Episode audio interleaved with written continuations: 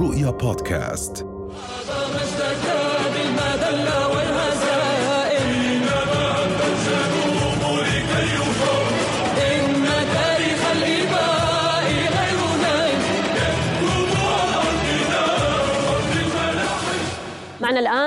وزير الثقافة الفلسطيني الدكتور عاطف أبو السيف. دكتور عاطف أهلا وسهلا بك. شكرا لك على مشاركتك معنا. آه، نرحب بك ببرنامج حلوة يا دنيا. أنت صديق لهذا البرنامج. وبداية اسمح لي أحكي لك. الحمد لله على السلامة. مكثت في غزة خلال فترة الحرب. آه، ما يقارب يعني منذ بداية هذه الحرب على غزة ومؤخرا استطعت الخروج منها. صراحة يعني كانت صدمة للكثير وحتى ممن يتابع دائما آه، أخبارك ب كنت ضيف علينا مثلا العام الماضي أو العام الذي قبله قبل أشهر كنا على تواصل حتى ما بيني وبينك عبر الرسائل وفجأة وجدنا انه الدكتور عاطف أبو سيف متواجد في غزة، ما الذي حصل معك؟ هل كنت في زيارة يعني كانت صدفة في ذلك الوقت وبقيت في غزة ولم تستطيع الخروج؟ يعني نود أن تحدثنا أكثر عن التفاصيل، ما الذي حدث معك؟ يعني أسعد الله صباحك وصباح السيدات والسادة المتابعين رؤيا وأنا قلت يعني تشرفت بال بأن نشارك في هذا البرنامج الجميل والهام أكثر من مرة في فعاليات ثقافية مشتركة كنا بنقيمها مع مع وزارة الثقافة في الأردن ومع إخواننا في الأردن. أنا كما قلت يعني لما مضيت في الحرب 85 يوم وأنا المفروض أتوجه على عمان اليوم من القاهرة. في طريقي إلى رام الله من أجل مزاولة عملي أو متابعة عملي آه، في وزارة الثقافة في في رام الله. أنا كنت موجود في غزة قبل الحرب بيومين. أنا وابني ياسر عرفات. كنا رايحين آه، كان عندي فعالية إطلاق يوم يوم التراث الوطني الفلسطيني. وهو بالمناسبة في السابع من أكتوبر يوم التراث الوطني الفلسطيني. وكانت إطلاق الفعاليات بده يتم بالتوازي ما بين متحف القرارة اللي منطقة خان يونس وما بين آه، قصور عراب القديمة في نفس الوقت كما كما تعرفين. وكنت آه، من المفترض أن أقوم بإطلاق الفعاليات من متحف القرارة اللي للأسف طبعا جيش الاحتلال قام بتدمير جزء كبير منه وخسرنا الكثير من اللقى الأثرية. فينا نحكي عن خسائر القطاع الثقافي طبعا في متحف القرارة في كثير من الأشياء الجميلة في تاريخ الشعب الفلسطيني بما فيها رأس عشتار القديم التمثال اللي عمره أكثر من 4500 سنة اللي تم اكتشافه قبل سنتين. كنا في ذلك الوقت ثم حدث الحرب وبقيت في مقيم جبالة حيث حيث أعيش وتعيش عائلتي وحيث ولدت وترعرعت لعائلة هجرت من مدينة يافا في حي اليفوية والهوجة.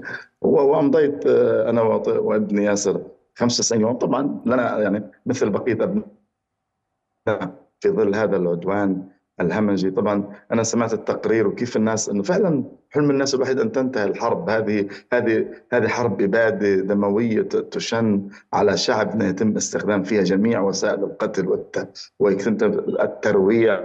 يقتل الطفل والشيخ والمرأة والحامل. طبعا في استعادة كبيرة وهذا مهم لما حدث في النكبة. يعني بمعنى إحنا دائما بنقول أن النكبة جريمة مستمرة لم تنتهي. بالتالي منذ 48 قبل يعني تقرابا 76 سنة حتى اللحظه نقبل وما حدث في غزة من عمليات التطهير. يعني بتعرفي كل يوم كنا كنا بنصحى بنفكر حالنا اموات يعني بصراحة كنت أنا لما بصحى الصبح بنقعد ساعة تقريبا لما تتأكد إنك حية لأنه ما في اتصال تتصلي ما في حدا حتى اللي معك موجودين سواء أهلك أو جيرانك لما نطلع مثلا نطلع بعض تكوني مش متاكده طبعا لما كنا في منطقة في جباله في حصار جباله الشهيرة اللي بدا ثاني أسبوع للحرب بالتالي كنت إن النوم مش متأكد اذا أنت حي ولا لا. وربما الآخرون مثلك اموات وانت عم بتشوف عالم عالم الأموات. بالتالي كان وضع سريالي كبير. تحدثت عن عن بعض الأرقام الصادمة. اولا إذا بتجمع تعداد الشهداء والمفقودين والجرحى أنت تتحدث عن أكثر من 5.5 من عشرة بالمائة من أهالي قطاع غزة إما قتلى أو جر أو أو جرحى في هذه الحرب وهذه أعلى نسبة في التاريخ بالمناسبة. لم يسبق أنه أي قوة قتل في التاريخ وأي مجرم في التاريخ قام بقتل أو إصابة 5.5 من عشرة يعني قرابة 6% ربما إن شاء الله تنتهي الحرب الآن ولا نصل إلى هذه النسبة ولكن قرابة 6% من سكان قطاع غزة إما أصيبوا أو جرحوا خلال هذا هذا العدوان. ناهيك عن طبعا يعني قصة المفقودين تحت تحت الركام. أنا شقيقة زوجتي وأبنائها وزوجها منذ منذ اليوم الخامس للحرب حتى السادس للحرب وهم تحت الركام. يعني بنتحدث عمالنا عن 86 يوم موجودين تحت الركام ولم نتمكن حتى من الوصول للمكان نجل يعني في اليوم الأول أخرجنا 17 جثمان من شهيدا من أبناء العائلة ولكن تم قصف المنطقة ولم نستطع وكنت أنا موجود في ذلك الوقت طبعا مع أبناء عائلتي وبعد ذلك لم نتمكن من إخراج البقية لأن صارت المنطقة منطقة تل الهواء كما تسمعون وهي منطقة تدور فيها عمليات آه، كاملة. أنا بجانب مثلا منزل عائلتي في مخيم جبالة تم هدمه بشكل كامل. هو منزل منزل والدي يعني حيث ولدت وعشت واعيش بجانب بيوت العائلة المختلفة في في في حي اليفوية في مخيم جباليا، بالتالي هذه حرب اباده شرسه نتحدث بلغة الأرقام ومرات رغم أن شهدائنا ليسوا أرقاما هذا مهم. هم قصص وحكايات هم حياة. حياة سلبت منهم وقهروا من من أجل أخذها، إذا بنتحدث عن الصحفيين مثلا ونحن نريد أن ابلغ بتحيه لكل الصحفيين الفلسطينيين العاملين الآن في قطاع غزة ينقلون الحقيقة وكل مواطن فلسطيني صف صحفي في هذه اللحظة ولكن هناك صحفيين يقدمون الحقيقة رغم كل الموت ويستشهدون في سبيل ذلك. إذا بنقول أن في الحرب العالمية الثانية 64 شهيد قتل طوال هذه الحرب الأكثر بين قوسين في تاريخ الغرب الأكثر دموية كما تقول أوروبا ملايين كما تعرفين. حصار سان بطرسبرغ واجتياح باريس وحرب الطائرات وحرب البواخر بين بين الحلفاء الأعداء المختلفين. قتل في هذه الحرب 64 صحفي. في قطاع غزة حتى أول امبارح قتل 110 صحفيين. يعني نعم. حرب. استمرت كل هذه السنوات في أوروبا وشاركت في أكثر من 220 دولة كانت تتقاتل قتل 64 صحفي في هذه الحرب الهمجية حرب الإبادة التي تشنها دولة الاحتلال على شعبنا الفلسطيني يقتل 110 صحفيين بدم بارد يكفي أن تحمل كاميرا وتسير في الشارع حتى تصبح هدفا للطائرات الزنانة حتى تصبح هدفا للبوارج حتى تصبح هدفا للدبابات التي تتمركز في محاور قطاع غزة المختلفة نعم. طبعا هناك جمله نعم تفضل مع الوزير. تفضل يعني اذا بنتحدث إنه 70% من من من المباني في مدينة غزة وفي شمال غزة تم هدمها إما بشكل جزئي أو كامل، المدينة التاريخية مدينة غزة هذه المدينة الجميلة التي التي شهدت ميلاد التاريخ، إحنا بنقول غزة دائما في عمر التاريخ، لا يمكن لك أن تتحدث عن أي حقبة تاريخية في التاريخ دون أن تأتي على ذكر غزة. من يعني إذا بتحكي على الحقبة الفرعونية الكنعانية على الحقبة الفينيقية على الحقبة على حقبة الحقبة الفلسطينية بعد ذلك أو على الحضارات المختلفة الرومانية والإغريقية والبيزنطية والفرعونية غزة دائما كانت من سواء في كتابات الإغريق نعم كتابات صحيح. الرومان كتابات نعم. الأشوريين أو كتابات الفراعنة في المسلات نعم, نعم صحيح نعم. آه، معالي الوزير آه، أنا أريد أن أسألك يعني... عن آه، كونك هناك شاهد حي على العديد العديد من التفاصيل صدقا هل رأيت دخول مساعدات؟ هل شعرت بدخول المساعدات؟ شو بيحكوا الناس عن يعني المساعدات غير اللي عمالنا بنشوفه؟ في مساعدات فعلا عمالها بتدخل؟ يعني هو أنا إحنا أنا كنت أتابع هذا الأمر مع إخواننا في الهلال الأحمر الفلسطيني وفي وزارة التنمية الاجتماعية الموجودين في قطاع غزة وكان كان يد كان ما يدخل من مساعدات لا يغطي 5% من الاحتياجات الفعلية للمواطنين. هذا مهم. طيب اثنين من حيث الكم؟ حيث النوع. أنا كنت مع بجلس معكم مع كل الطواقم حكم عملي كوزير لاني مارس مارسنا أعمالنا أيضا. كنا في لجنة وزارية موجودة في غزة بنتبع من أجل التخفيف عن أهلنا ونحن منهم. نوعية المساعدات. يعني أنت ماذا يحتاج المواطن الآن في غزة؟ يحتاج خيمة؟ يحتاج بطانية؟ يحتاج مخدة؟ صح؟ الحاف أنا نمت ثلاث أيام بدون أي من هؤلاء. بين قوسين على الرمل.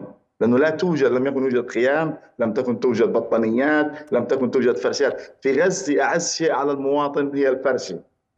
حتى ما ينام على التراب حتى ما ينام على الأسفلت في رفح تمام؟ بالتالي المساعد للأسف المساعدات لا تفوت في قطاع لقطاع غزة. طبعا مع الاحترام والتقدير لكل من يساعد شعبنا طبعا. يجب أن نكون واضحين في ذلك. ليست يعني لا يتم تحديدها وفق الاحتياجات الفعلية للمواطنين. يعني المواطن ما, ما يعني ما بده المواطن شوكولاتة مثلا في حال دخله. هو يريد فرش ينام عليه. بده بطانيه تخيل أنت مدينة رفح المدينة هذه المدينة التي عدد سكانها 310000 مثلا المحافظة مش المدينة. الآن تتسع لمليون 300 الف مدينه رفح. بالتالي البنية التحتية غير مهيئة ما في خيام. يعني أنا أنا لحد آخر يوم كنت في غزة قبل خمس أيام ست أيام. هدف رغبة الناس الاساسيه نريد خيمة. وإلى اليوم أتلقى اتصالات من طبعا من من زملائي وزميلات الكتاب والفنانين بالمواطنين يعني أو الجيران وكذا إنه بدنا خيمة المفروض لنا خيمة. يعني نعم. يعني بالتالي يعني هذه يعني هذه اقصى المساعدات أول من حيث الكم. هو لا يكفي. نعم يعني هذه أقصى أحلام أهل غزة الآن أن يكون لديهم مكان ينامون عليه ويفترشون الأرض طب ضايل معنا دقيقة من بعد إذنك دكتور عاطف ما ما يقارب 85 يوم كما ذكرت وأنت في غزة فشاهدت الويلات يعني بما يحصل الآن جريمة إبادة جماعية نعم. بنية تحتية تم القضاء عليها بالكامل.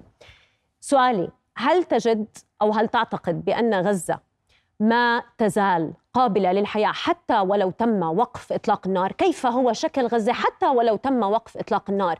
هل الناس سيكونوا يعني قادرين أنهم يتعايشوا مع هذه البنية التحتية المتهالكة؟ ما رأيك بهذا الموضوع؟ طبعا أنا أقصد هنا أن أهل غزة صامدين صابرين مستعدين أن يتعايشوا مهما كانت الظروف ولكن أن يبقوا على هذه الأرض. ولكن ما هي مشاهداتك؟ يعني وجدنا بأن البنية التحتية تهالكت تماما تم القضاء عليها. بعجالة سريعة. اولا آه، آه، الحرب الحقيقية ستبدأ بعد انتهاء الحرب. يعني بمعنى كيف يمكن لنا أن نعيش في هذه المدينة التي دمرها الاحتلال لا بني تحتيه لك الناس بتنسى إنه ما في كهرب في غزة منذ اليوم الثاني للحرب. يعني 89 يوم ما في كهرب في غزة. والناس بت يعني ما في مي جارية في في في الحنفيات. الناس المي بالدلاء وبالجراد بالتالي البنية التحتية في غزة مدمره بشكل كامل لا شبكة مياه ولا شبكة كهرباء ولا يوجد طرقات. لم تترك الجرافات الإسرائيلية رئيس المساواة بتجرف الشارع في جباليا وفي غزة وبتجرف البيوت وبتمشي فوق البيوت. يعني شيء بالتالي نحن بحاجة لاعاده عملية إعادة بناء لمدينة غزة بشكل كامل. إذا بنطلع بالإحصائيات المذله حول الاضرار قطاع مدينة غزة التاريخية كلها بالمناسبة. كنائسها مسجدها تم استهدافها بشكل كامل، المباني التاريخية أكثر من 200 مبنى تاريخي في مدينة غزة تم تدميره بشكل كامل، بجانب يمكن أكثر من 100 مبنى بشكل جزئي، وبعض هذه المباني حمام الصحة مثلا أو أو أو, أو مثلا قبر السيد هاشم. جد الرسول الأعظم هاشم بن عبد مناف السيد هاشم مسجد كاتب ولاية كنيسة القديس بلفوريوس. كل هذا عمرها آلاف السنين المباني يعني بمعنى بالتالي المعركة الأساسية وكيف يمكن لنا أن نبني قطاع غزة المخلفات الركام نفسه سيستغرق سنوات من أجل أن أن يتم إزالته من أجل إعادة البناء نعم، بالتالي إذا بنقول نعم. أنه 70% من مباني قطاع غزة أنا بحكي عن مدينة غزة وشمالها ما بحكي عن المناطق الثانية لأن أقل ما بجوز ربما رفح وربنا يحمي شعبنا غير صالحة للسكن بمعنى هي مدمرة بشكل جزئي أو بشكل كامل. وال 30% الباقيات كما تفضلتي لا توجد بنيه تحتية. أنت بحاجة لوجود حمام. ما في شبكة مجاري. أنت بحاجة لوجود كهرباء. ما في كهرباء حتى في الأماكن القليلة التي تبقت صالحة للسكن. بالتالي بالتالي هذه عملية معقدة وهذه الجريمة يعني ستظل نقطة سوداء في جبين الإنسانية ما حدث في قطاع غزة وما يحدث الآن في قطاع غزة ستظل نقطة نقطة سوداء في جبين الإنسانية. كل من من سكت خاصة في المجتمع الغربي متواطئ في هذه الحرب وهذه الحرب لن يغفرها التاريخ بأي شكل من الأشكال. معالي الوزير يعني نتفق معك بأنها فعلا نقطة سوداء في جبيه في جبين. آه، يعني المجتمع الدولي وكمان يعني العرب العرب الصامت. يعني بلاش نجامل بعض. على كل حال أقول لك آه، الحمد لله على السلامة. وان شاء الله يعني الله يسلمك. فعلا يعني أمام وهل ما تحدثت لا أستطيع حتى أن أجد تعابير دعاء لأهلنا في غزة. تخيل لوين وصلت معي لا أستطيع أن أجد يعني تعابير للدعاء أمام هول المصاب آه، واللي انت شرحته آه، في غزة. أشكرك آه، معالي وزير الثقافة الفلسطيني. شكرا. السلامة لك والجميع إن شاء الله. وتعازينا القلبية الحارة يعني لك لمن تبقى من أفراد عائلتك ولعموم شعبنا العربي الفلسطيني. شكرا شكرا, شكرا لك. شكرا.